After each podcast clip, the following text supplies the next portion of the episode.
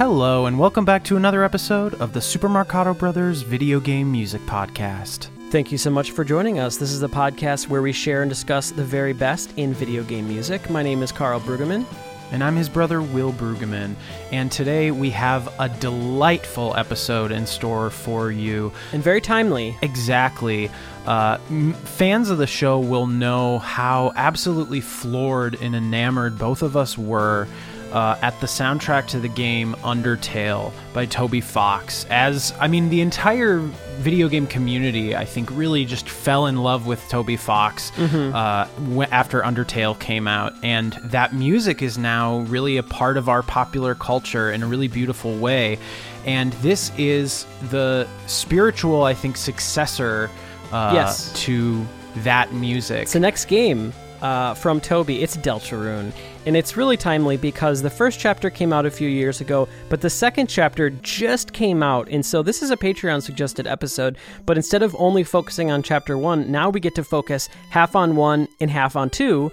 And who knows, maybe in the future we'll have, uh, depending on when he releases his other chapters, uh, we'll come back to this. But it's a really fun soundtrack. It's very different than Undertale. So um, anyone who hasn't heard it yet, if you're expecting the same feeling music to Undertale, you might be a little surprised. There are definitely moments that remind me, and there, there's even themes I, I, I want to say that he calls back from Undertale. Well, I think the biggest thing that is consistent between both of them is Toby's uh, very infectious and clearly well researched and well informed love of retro video game music in the That's style definitely still of here. all those classic Japanese game composers, and where I think the sound of Undertale's music was sort of a blend between you know equal parts Earthbound, Final Fantasy, and Zelda. Uh, Deltarune has a different collection of influences than that, but uh, again, Maybe the more same kind of devotion. Yeah, the same kind of devotion and love, attention to detail, melody, arrangement. Uh, yeah, this music is fantastic. Absolutely. What you guys heard playing in was The Legend, which is one of the most classic sounding tracks on on this score. It's an 8-bit piece of music. There's some 8-bit tracks here, there's some more 16-bit inspired tracks, and then there's a lot that are kind of you know, throwing everything but the kitchen sink at us. Uh, this whole soundtrack was composed by Toby Fox. There's one piece on our playlist today uh, that did have some assistance from some other composers. We'll talk about that when we get to it. Uh, I wanted to give a disclaimer that we did not have time to play all the great music from both of these chapters today. So we're playing 18 tracks, nine from chapter one and nine from chapter two. If you like what you hear, definitely go on Toby's Bandcamp and buy both of them uh, and support this wonderful music and creativity. What do you say, Will? Should we get into some great music? Let's do it. So, like we said, we pl- we just heard the legend. Uh, the next one we're going to move on to, and we're doing this in order. So we're starting with chapter one and then moving into chapter two in the second half of the episode. A lot of this music is very short. This one is no exception. This is Lancer from Deltarune, composed by Toby Fox.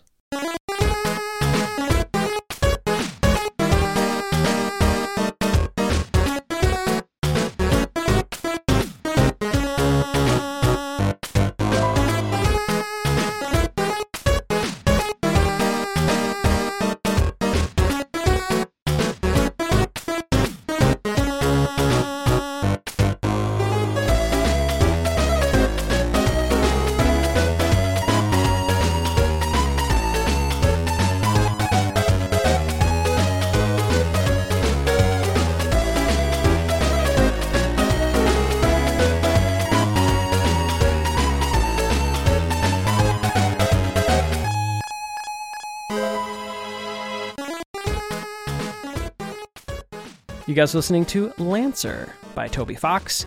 Starting out this episode really strong. A really great piece of music from the first chapter, which came out a few years ago. Um, so the second chapter, I think, is just now out for the PC.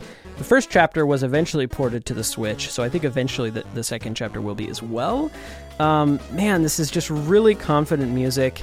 Uh, one thing that is, everyone knows this, but Toby is kind of a goofball, and one thing really silly is on his official soundtracks, he doesn't loop the music at all. like, literally, it just ends where it normally would loop. Uh, and I think that's hilarious, and so he's kind of making it more difficult for us today.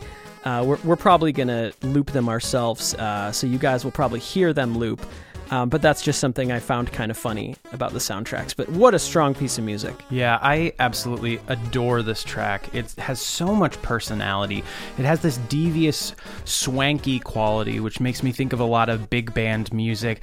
Yet it has, Yes. first of all, being implemented in this 8 bit way makes it already a hybrid of that with electronic music. But then the groove of it has this sort of like really funky, almost like soul or hip hop kind of feel to it that is really appealing and Well, puts it in this wonderful blend. Really liked the implementation on this too. Like this is an example Yeah. where it feels like he's a little more confident in some of those aspects in this score. Yeah, and also I think a piece of music like this that's such a genre pastiche. It feels like he's really done his homework almost more so than Undertale, where Undertale was like such a reference of other game music. And this is definitely references other game music, but outside genres, as we can hear with something like this.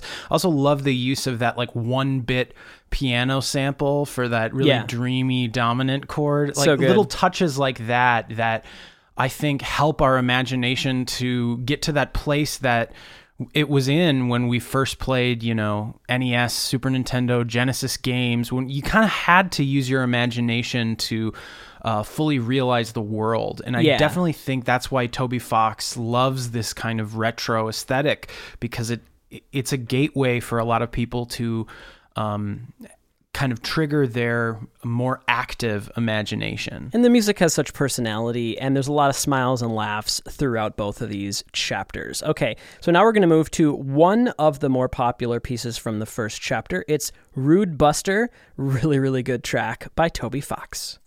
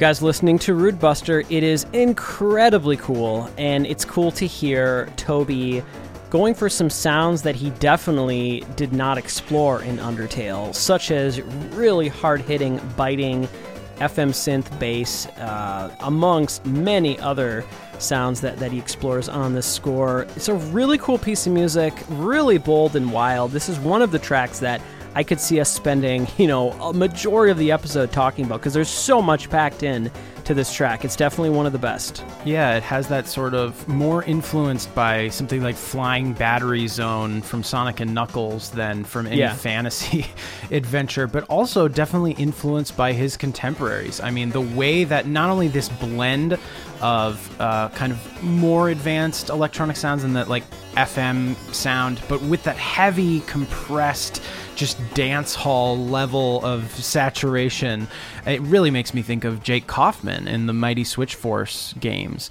Um, but also somebody like Yasuke Yasui. Yeah, Yasui and Kaufman mixed together with a little bit of Toby Spice added in. It's really cool to hear him go for this uh, sound. Now, if I'm not mistaken, a lot of this game has um, bullet hell um, elements or, or parts of the game. Uh, and so it makes a lot of sense that he's going for this uh, style musically. Yeah, that and I think the other thing is like we just sort of gushed um, on the Undertale episode, or maybe did we even do two? I don't recall, but um, I don't know. If, yeah, I can't remember.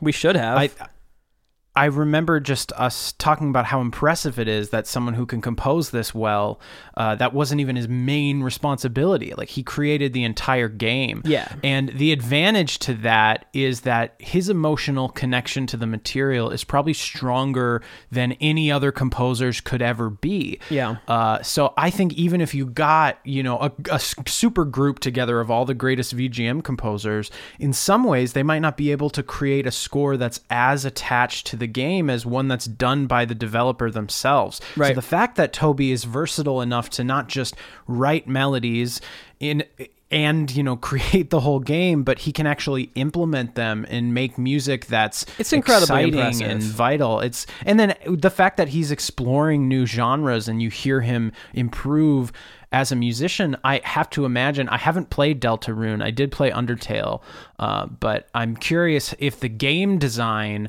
um, evolves in a similar way to how the music to the two soundtracks has evolved Absolutely. Let's move on uh, to a nice change of pace. This is Empty Town from Deltarune. Here we go.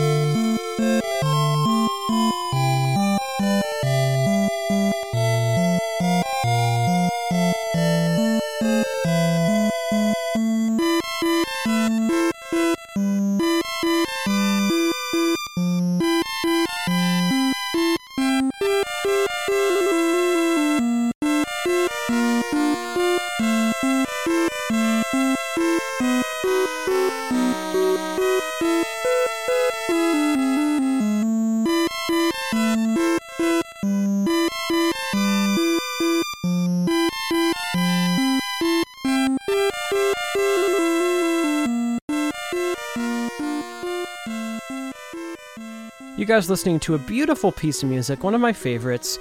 It's Empty Town from Deltarune.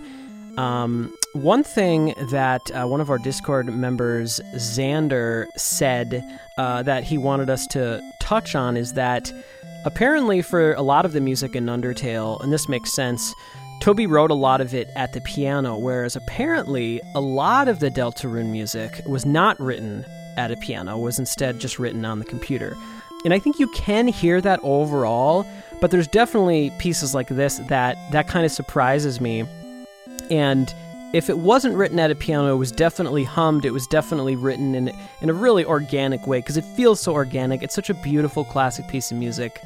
Oh, it's great. Yeah, absolutely. I mean, this is an example of something that I think often when there are films or games or any piece of media that's a little bit of a throwback or a pastiche, there seems to be this like detractor syndrome where everyone wants to kind of like crap on it and talk about how it's not actually as good as the original thing and it's just you know catering to nostalgia. But the thing is is there are video game scores that cater to the nostalgia of the retro sound without actually crafting music that is of that caliber. Yeah. And this is not an example of this. Yeah, no, this is a beautiful Town piece is an example of something you could put this in an NES game. This could and be in, like, I Final Fantasy none of us would be or something. Any the Yeah, wiser. it's yeah, such a it's so strong well piece. composed. Yeah, and Will Will was saying something which is which is very true is that there's something about listening to NES music now, and part of it is the nostalgia, but it really does transport you to a very specific place.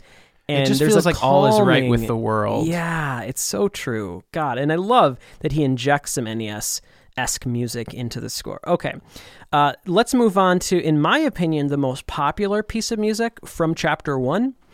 It is really, really good. It's a classic to me at this point. Feels like a VGM staple. This is Field of Hopes and Dreams. Here we go.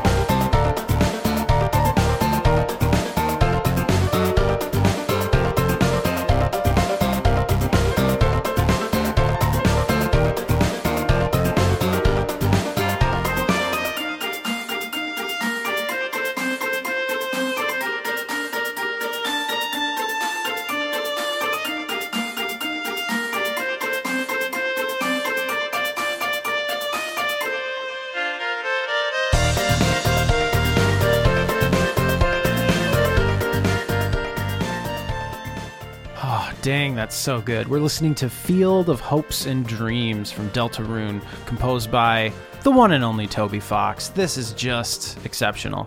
It's classic. Uh, it's kind of two pieces of music, as you guys know. it takes a real hard left turn. Feels to me like the main theme of the game. It just like how good it is and how it just feels so important and emotional. Uh, yeah, it's it's amazing. I have a good memory of jamming to this one at Magfest in the jam space, uh, where everyone would just like you know request a tune, and and everyone would be reading lead sheets of different VGM tunes. I think I was on drums, jamming with a Well, bunch of cool people. especially then, on this one. Deltarune had like just come out. Like Yeah. it, it was brand new at that time. It's crazy to think that that was that long ago because it still seems like It's a a new couple thing years in ago, my yeah. mind. Yeah, it's last- such a great The track. last Magfest So- feels like ages ago. yeah, no kidding. So I have no idea what to do for track of the week. I think let's just go uh, and decide it as we go because this is definitely a contender. It's so classic. It's just really emotional and exciting and driving. It's it's a banger. Well, what I love is that this piece of music is accomplishing so many things at once, as I think so much great video game music does, that it, it works on maybe uh, an instinctive level, like the rhythms Right. and the groove of it can motivate the player's action, but the chords and harmonies and melodies uh, tell the player how to feel, maybe emotionally, about the material. Yet, what I love is, in addition to accomplishing all of those tasks, really, for what the game needs, Toby adds so much of his own spirit and personality. What is Yeah. amazing about this piece of music to me is, though genre wise, it might make me think of other composers, melodically, it has a personality that is so distinct to this person that if I w- listened to this and nobody told me what it was from, I would say this kind of reminds me of Undertale, even though there's nothing in Undertale that sounds this way. Mm-hmm. Especially that change when it completely Yeah. changes into a new piece. That's that's very Undertale-y. Yeah, and just the bum, ba-dum, bum, like that that kind of like ornamental language and it's very pianistic and light and it I yeah, there's just something about it that is unmistakably him and that's a really difficult thing I think to accomplish as a composer and it takes a level of confidence and also uh, not being overly self-conscious. Yeah, absolutely. So another nice change of pace here. This is a really evocative and an interesting piece of music. Uh, it's called Lantern. Again, we're still in chapter one from Deltarune. Here we go.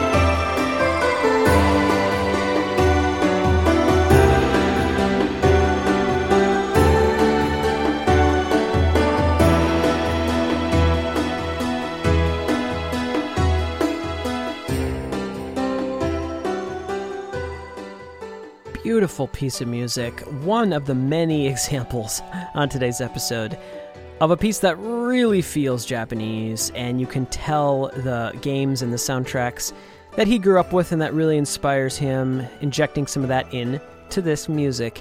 It's so beautiful. Uh, I, this is this is one that I really love uh, the implementation of too. I feel like the implementation goes a long way to evoke the atmosphere that this piece has. Um, yeah, it's just just really effective stuff. Yeah, the blend of sounds here with like acoustic elements like the piano and those very obvious sort of like synth bell sounds it gives it a very retro vibe, like 80s Yeah. or 90s children's television music or something. Uh, and then also this sort of waltz pattern feels very much like a lullaby. Uh, but what I love is has his harmonic sensibility. Like the chord progression of this has that sort of ambivalence that, like, if you think of the chord progression to Snowy, you know, bum, ba-da-dum bum bum Right. bum bum ba-da-dum bum bum bum bum.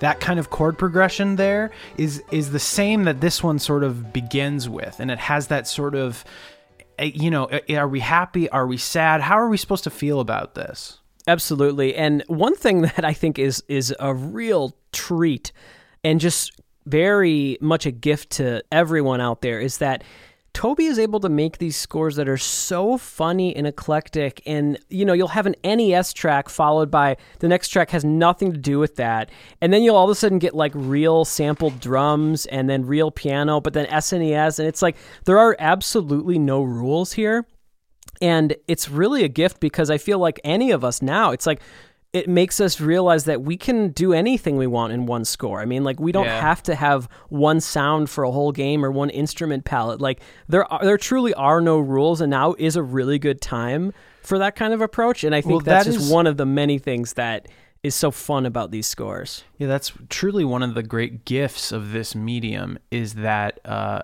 eclecticism is a little bit baked into not only the lineage of video games, but kind of the DNA of what they are. They, they are this weird halfway point between a tool that uh, they, a user interacts with and a collection of pieces of art. It's like almost a sport, and yet it's almost a paint. It's kind of everything and nothing.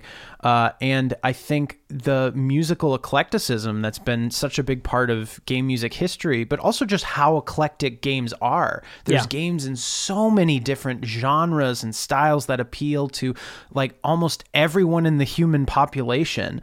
Uh, it- so it's kind of amazing what I think if you compare, you know, what it means to be a game composer to what it means to be a film composer, to me, the second one is such a more narrow idea. Even though there are like literally infinite types of film composers of different styles and traditions, game music is even more varied than that because Yeah. it, it contains everything from like you know old NES chiptune music to someone like Hans Zimmer to Marty O'Donnell or somebody like Toby Fox. Like it's like it, it can be as far reaching as anything you can possibly imagine. And but yet we're we're not as shocked by eclecticism in games as I feel like we would be if all of a sudden Well, and it also helps that Toby's games are so funny, and so like the music has to have a sense of humor to it. Sure. and that you know is just adding so much to the experience. And listening to the soundtrack, you just have a true. smile on your face the whole time. yeah it's very meta and kind of yeah self-referential Absolutely. So this next track, I'm really excited to get to. It's one of my favorites from Chapter One, and it looks like we only have three more from Chapter One today. This is uh, very pretty and mysterious Scarlet Forest.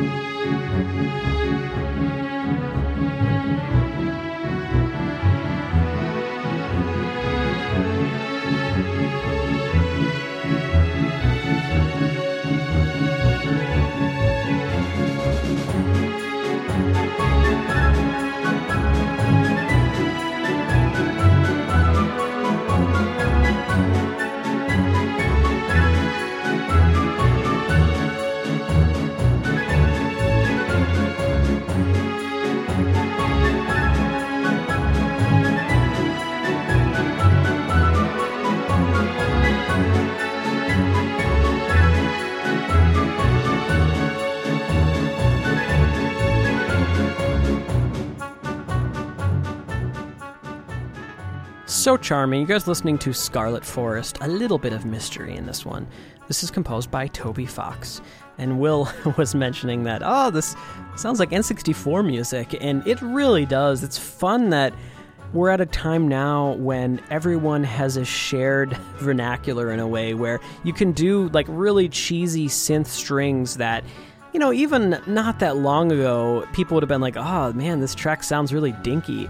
But it's so intentional. I mean, and there's a charm and a nostalgia to these sounds. Uh, it's it's really imaginative, actually, and, and really well, well done. Yeah, I mean, we have to remember that just, I don't know, the, just think about how old the Wii is. It's 15 years old. Yep. So it's like I still think of Twilight Princess as a new game, but you know when we started this podcast in 2012, that would be like talking about a game from, you know, the late 90s, right. which I imagine we'd have like a huge amount of nostalgia for and like referencing something like that. So it's it's interesting that it's like I still feel like uh, nostalgia in video game music is still centered around the 80s and 90s, mm-hmm. um, just because that's kind of the birth of when video games became this huge popular mass media. So I, I kind of think that that will almost always be with us in, in some form or another. But it yeah. is kind of crazy to live through these technological changes and then hear an artist reference something. And now they're not doing it in earnest, they're doing it tongue in cheek. And it's like, I remember when this is just what like the modern cutting edge game sounded like. And well, now this is the is last like thing I wanted to say, uh, I'm sure you agree, Will, about Scarlet Forest is it has that tongue in cheek quality, especially when it comes to the instrument choices, but it's a solid piece of music and the Oh, composition is not like annoying or silly really at all. It's a really beautiful melody, really great writing, but it's also tongue in cheek. Yeah, I mean, we say melody a lot, but that's because this is one of the more melodic modern game scores. And I Yeah. think that's what people so love about Toby Fox. That's what sticks that with you about he writes music. tunes. Yeah, and that's something that was great about old video game music. And I think more composers need to take chances because one of the great things, like I said, about games is that I do think players are used to more and there is there's less that you can do as a composer that will really take them out of the game experience. Right. And I think western composers especially ones that were trained in film are far too sensitive to crossing those lines where people that uh, have been working on games the entire time tend to make more audacious decisions because I think they realize that you know gamers can suspend their belief can suspend their disbelief pretty far uh, because they especially ones who've been playing games for a long time Yeah, that's because really of the technical limitations and the way we use our imagination with it. So i just think that yeah hopefully this inspires more composers that it's like the fact that this music can work but also be so popular and bring so much attention to the project like I think it has and it and it will continue to absolutely. So there's a lot of different genres of game that this music makes us think of. We've talked about some of them, but this next piece is straight up JRPG. It's really sad and kind of lonely. It's Darkness Falls by Toby Fox. Here we go.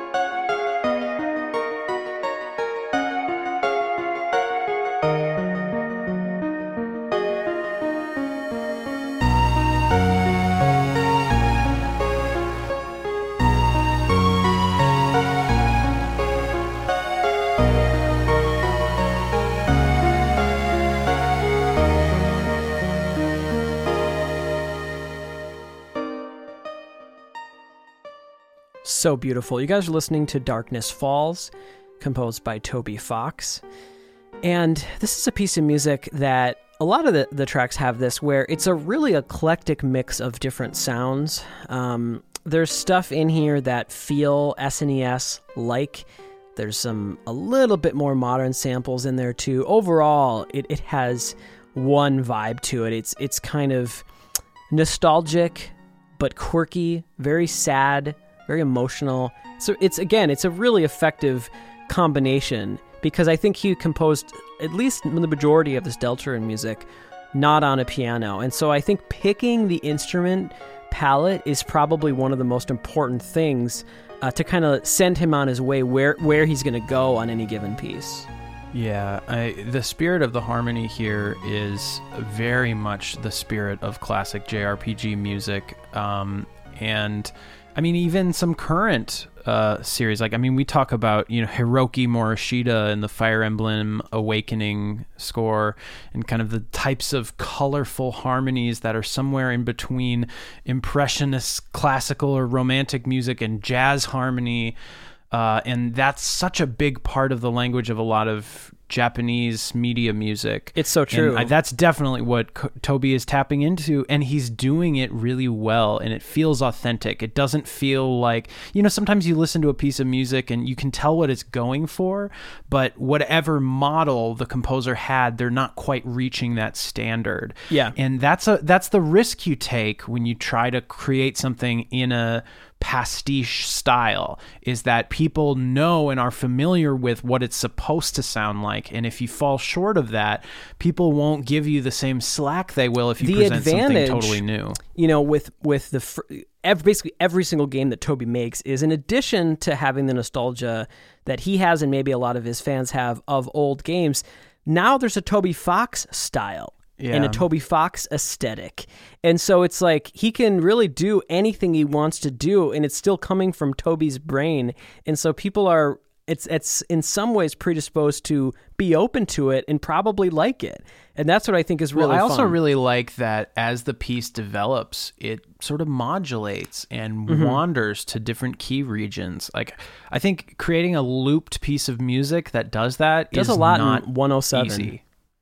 Uh, but it's also like it's cool to hear something modern that feels like it's exploring kinds of harmonic motion in a loop piece that maybe we haven't heard in games before. Because For again sure. this is a relatively new medium. Like some of that experimentation is happening right now and it is still yet to happen. So that's what i think i don't know that really invigorates me to hear something like this where it's like how would he get back into the loop in a really creative way? Well, the last track from chapter one, before we move to chapter two, which I'm very excited to do, uh, it's a very sweet piece of music. It uses some themes. Uh, there definitely is leitmotif. There's some themes uh, that this track uses that, if you listen to the soundtrack, you've heard a few times uh, at this point. It's friendship.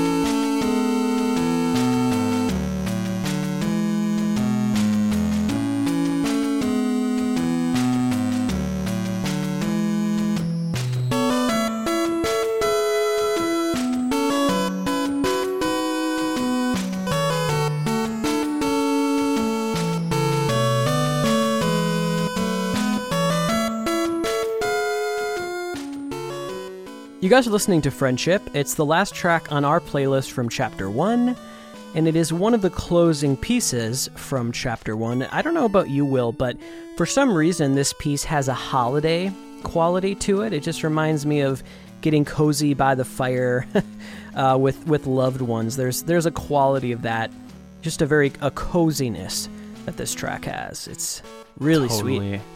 I completely agree.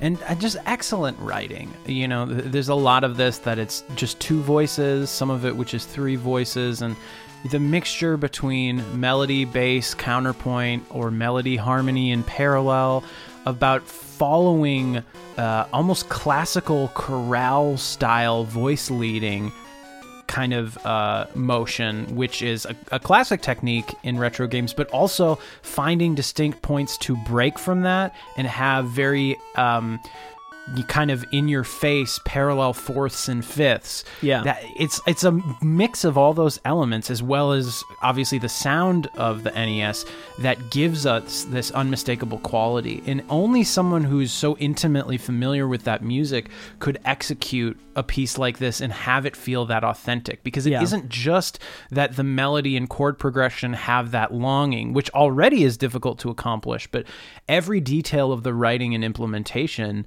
feels authentic. And I think he really earns the, you know, grand slam home run of an emotional piece And like this this track- hitting. is a really great example of this where a lot of composers, let's say aspiring budding composers, should really listen to this and analyze it because he takes a lot of interesting turns and takes a lot of interesting risks in some of this music, but it's very rare that in Toby's music he does something that feels unintentional or rough around the edges. It feels like he's massaging it at every single point and he's like preparing you for for this bold move. And so it, it it's music that surprises you and sometimes it makes you laugh, but it feels like there's so much care and craft there too. And and so it's one of the things that really just makes me along for the ride. Totally. Chapter two, folks. We're starting out with, I think, a track that's tied for my favorite so far from Deltarune. It's a really great piece of music. Let's start off chapter two with My Castle Town.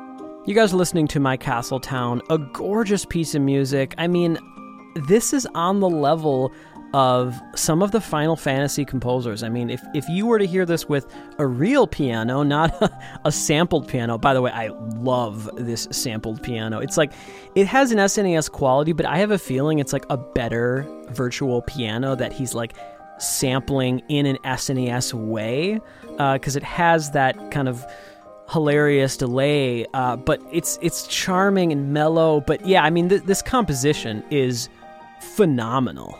Yeah, this is not a composer who is worried about being perceived as cheesy because a lot of this music could very well be considered cheesy, but again, it's so I self-aware. really want to hear a solo piano performance of this because it's a gorgeous piece. It's absolutely gorgeous and also unmistakably him. You know, I do feel like he finds this balance of uh, it- it's similar to kind of like you know the way uh, like a John Williams is where people are aware of his reference points, yet he finds so many inventive ways to make it his own and to put his Yeah. own stamp on it. And I don't necessarily know how con- how conscious Toby Fox is about that because sometimes, you know, a musician's personality is like an uneffortful expression of just like they're not even aware. You know, it's it's the things that they're not thinking about that tell us, you know, the style of who they are. But at the same time, that's what can make something like this so powerful is Yeah. that it isn't just an exact kind of carbon copy of an existing form. It's like a it's a it's a take on it. It's it's similar to like if you think about classical music, you know, you have you know Prokofiev's classical quote unquote symphony, which is neoclassicism. It's like trying to take a modern orchestra and techniques and right within the conventions of the 18th century. Right. But he didn't just do that. He also had things that he was conscious of and unconscious of that were very much from his time and only his time. But that's what makes that piece so special. Like if it was just if it sounded like any other piece by Haydn or Mozart, I don't think hmm. people would talk about it. It would seem more like an academic exercise. It's the fact that there's like little pieces even if they weren't, you know, actively chosen to be that way.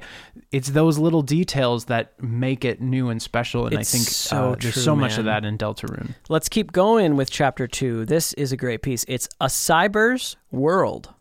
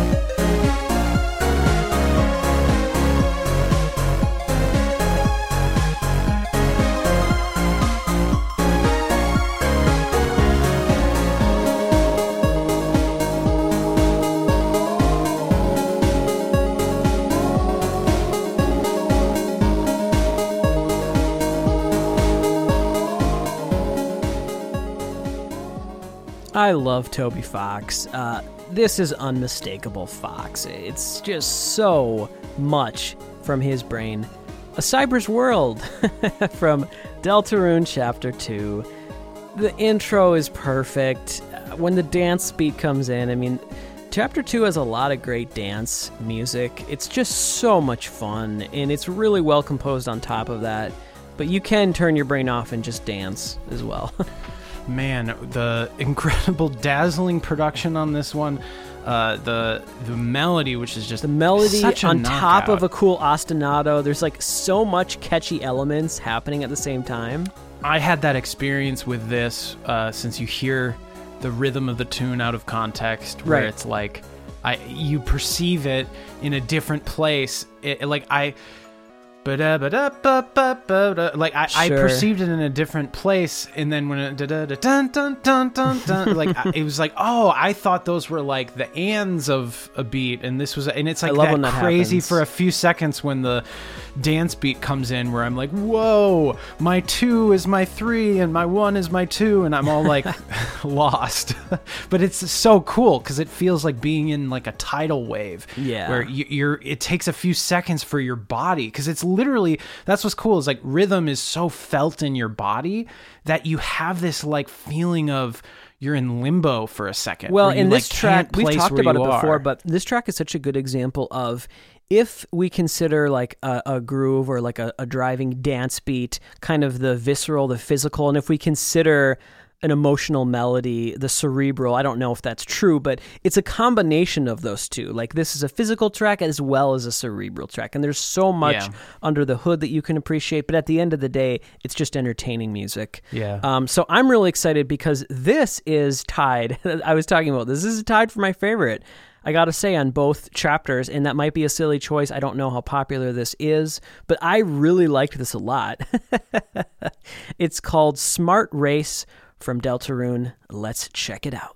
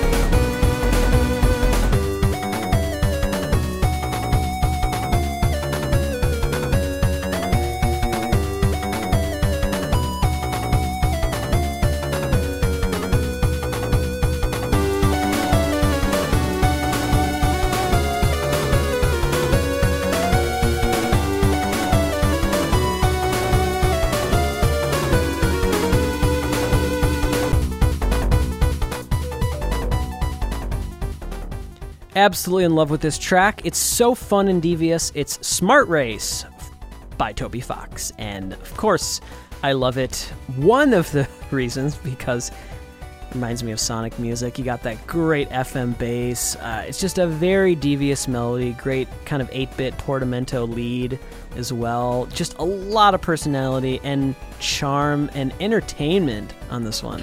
Yeah, personality, charm, but also nailing the style. Like Yeah. he really compositionally does something so specific, and it's one of those things where it's like this really feels like it could be, you know, a classic Genesis tune. Obviously, Yeah. there's things that, or maybe It's it isn't good enough. obvious, but there's things in the production that take it beyond that. Like it isn't purely a chip tune, Right. um, but in the same way that like your Sonic esque albums have other synth elements to them beyond just the um, FM, but I think compositionally, also like Sonic esque, it's it's really nailing certain specific features of that music, particularly the way he um, handles like a lot of the borrowed chords in minor.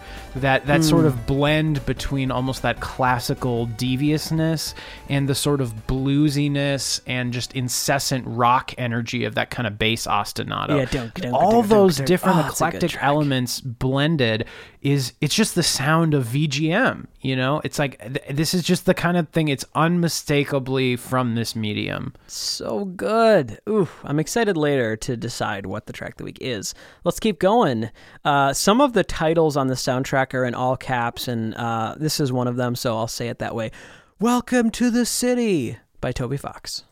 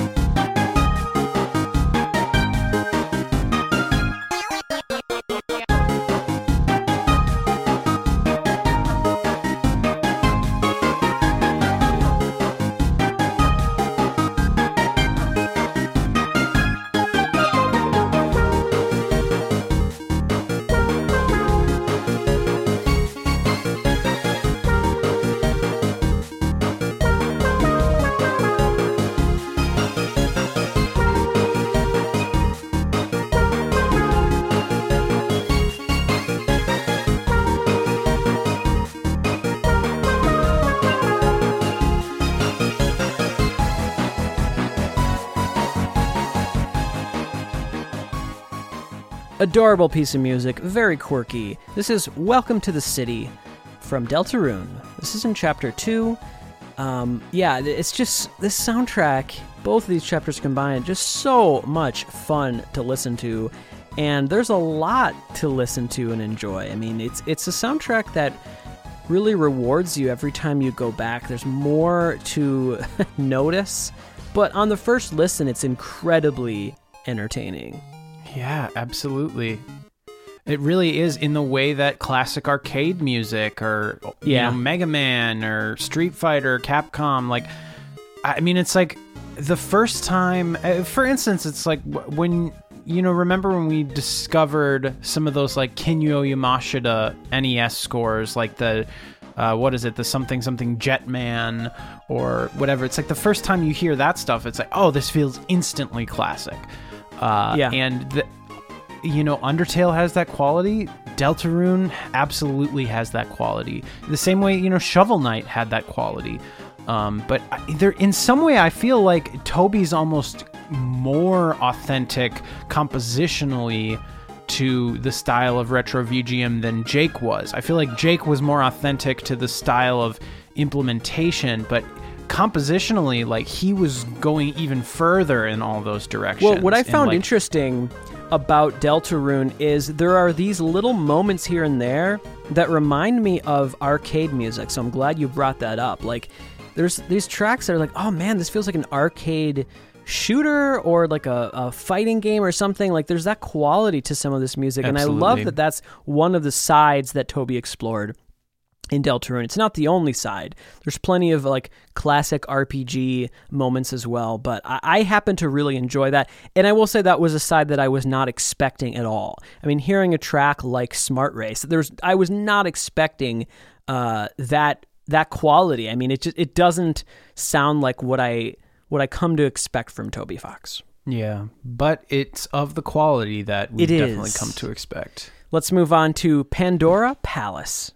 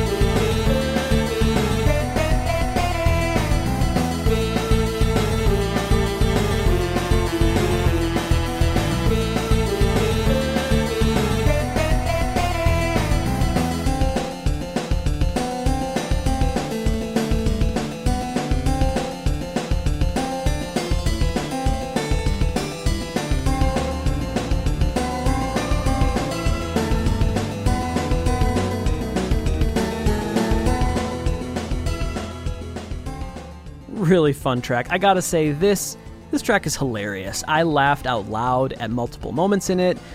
Just so many things going on. It's just having such a fun time. It's very self referential. I love the injections, the brief injections of classical music. I love that it's this harpsichord, this like messed up harpsichord sound.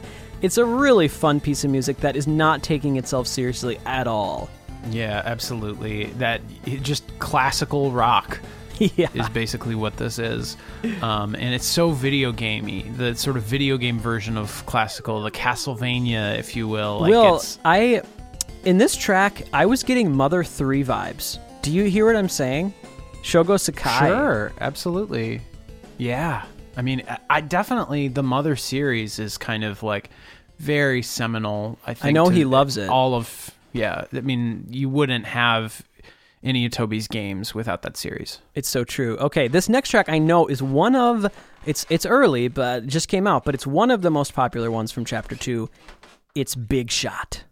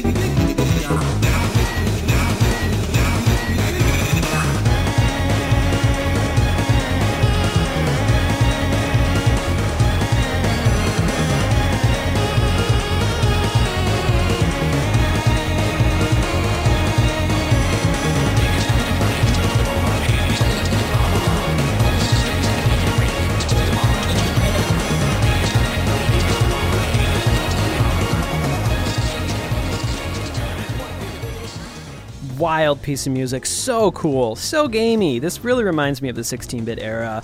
It's like a Star Fox boss theme that's like on drugs or something.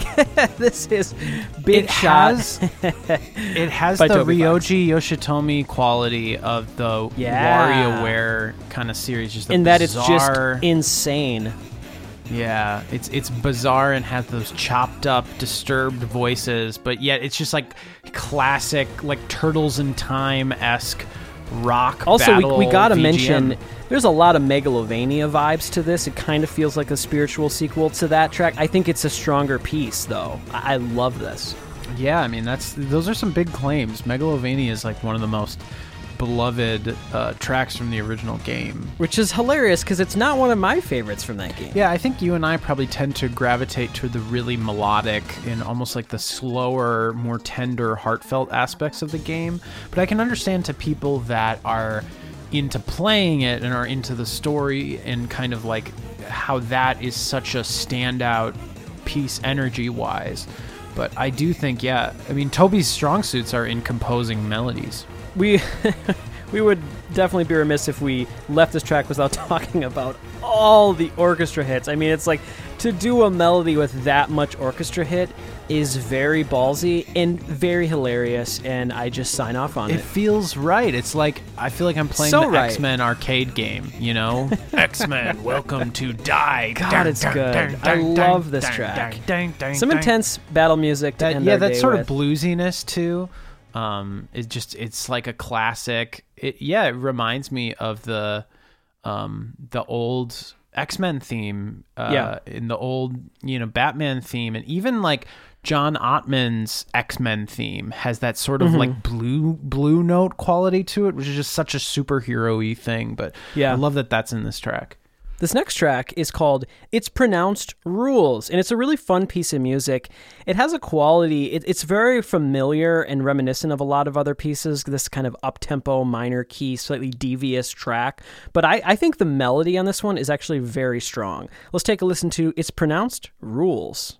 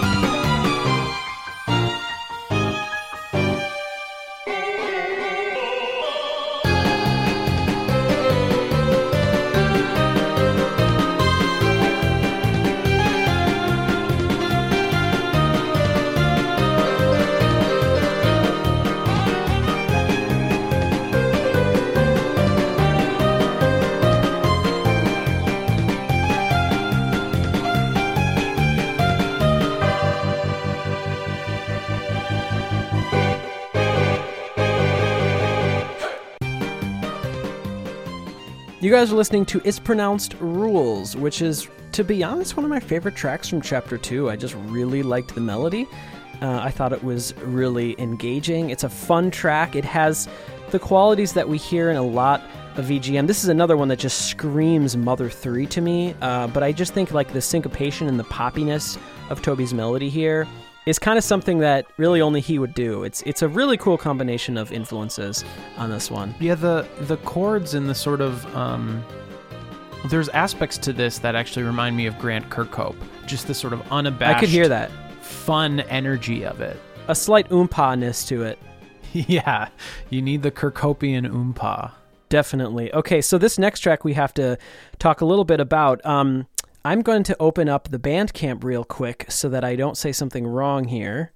We're closing up our episode. Uh, this is the last track other than the playout. It's called Attack of the Killer Queen. And it's a great track. And on the Bandcamp page, it says that this particular piece of music had arrangement assistance by Lena Raine, as well as a transcription by Marcy Nabors. So No uh, way. That's really That's so cool. awesome. He got some And assistance on this one. Anyone should know Lena from the incredible soundtrack to Celeste. Absolutely, amongst many others. And so that was really fun that he he had some collaborators. In actually volume 1, there's a track that Laura Shigihara sang and I think did some arrangement assistance on that we didn't have time for today. So, some fun collaborators that he got That's awesome. on both of these chapters. Uh, ending our day strong here, it's Attack of the Killer Queen.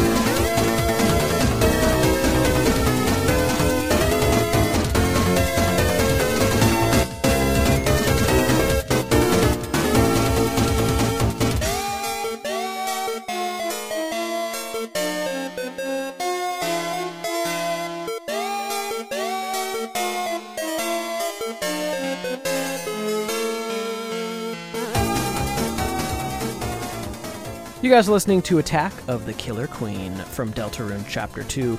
A really fun, it's got to be a battle track. Here, I mentioned before that uh, this game does feature some moments of bullet hell. um, and, and, and I haven't played the game, but I'm sure there's many other genre send ups here and there. Uh, it's a really devious but well composed piece of music, composed by Toby Fox uh, with it sounds like some arrangement assistance from those other fine composers. Really strong way to end our day. So, Will, I want to get your overall thoughts on this Deltarune music, and I also want to get your thoughts on if that's if that's true that a lot of this music uh, was composed not in front of a piano. How you think that uh, came into play with this music? Yeah, um, it really seems like Toby Fox here was very conscious of not wanting to uh, succumb to the sophomore slump, and Right. Not wanting, you know, Undertale being this big game, and not wanting the second project to. And though I'm sure there will still be detractors that say it's not nearly as good and the music isn't as good, I feel like I do think this music overall is better than Undertale, and I feel like he's grown as a composer in so many ways. I mean, a lot of the melodies in Undertale will always be classic and will Mm-hmm. always have them, but I think a lot of these melodies are absolutely Here's what I think. I and think there's the so much more variety. Yeah, the overall audio package of this chapter one and two score is more consistent, it's stronger, it's more confident. I do think it doesn't reach the same highs, uh, maybe melodically speaking, that Sure. Undertale does. There's some highs in Undertale that we never really touch here that I don't even know if it's possible to touch. I to do think fair. part of that though is because of different stylistic choices. That like is true. There aren't any pieces that are aiming for what those Undertale things are aiming for, which is another reason I like this. At the end of the day, it doesn't let you down. It's another amazing soundtrack by Toby Fox, and I can't wait to see and hear what he does next. Yes, it's different than Undertale, but we got to give our hats off to him once more. Yeah, and I mean, I think the great thing about um, a, a, a strong composer can write anyway, whether it's at the piano or in their own head or with a DAW or a pencil and paper Yep. or with a guitar. And sometimes changing your method can help you to come up with fresher ideas. Like, I play my stupid little ocarina all the time because sometimes I come Oh, up with stupid. stronger melody, but I'm not very good at it. But like sometimes I come up with melodic ideas that I would never come up with if I were singing or playing Yep. the piano. Uh, because Same with me on guitar. Things that yeah, it's it's really an advantage to change up your process. So if that is what Toby's done, that's probably partially responsible for um the in our opinion the the real success and the dynamicism of these two soundtracks. It's a cool thought. Uh, we're going to play you out with a really fun way to send you on your way. It's Acid Tunnel of Love, again composed by Toby Fox. Thank you so much, everyone, for supporting us and for listening. This was such a fun episode. It's so fun that we're still in an era when new video game soundtracks are this good, this nostalgic, this eclectic. It's great. Absolutely. I think that's about it. Oh, I do have a plug. Uh, when you, if you guys are listening to this on day of release, uh, this coming Friday, uh, the first of October, I'm actually putting out a covers album. It's kind of a, I guess I would say maybe a compilation album of a bunch of different VGM covers that I've done over the years, just uh, solo that I've never really uh, put out anywhere other than YouTube. And so it's going to be one album that's going to have all of that. It's it's kind of eclectic and diverse, but uh, I think you guys should enjoy it. So definitely check that out on uh, Bandcamp. Awesome. Look forward to it. I think that's it. My name is Karl Brueggemann. And I'm Will Brueggemann. Have a great week, everybody. Peace out.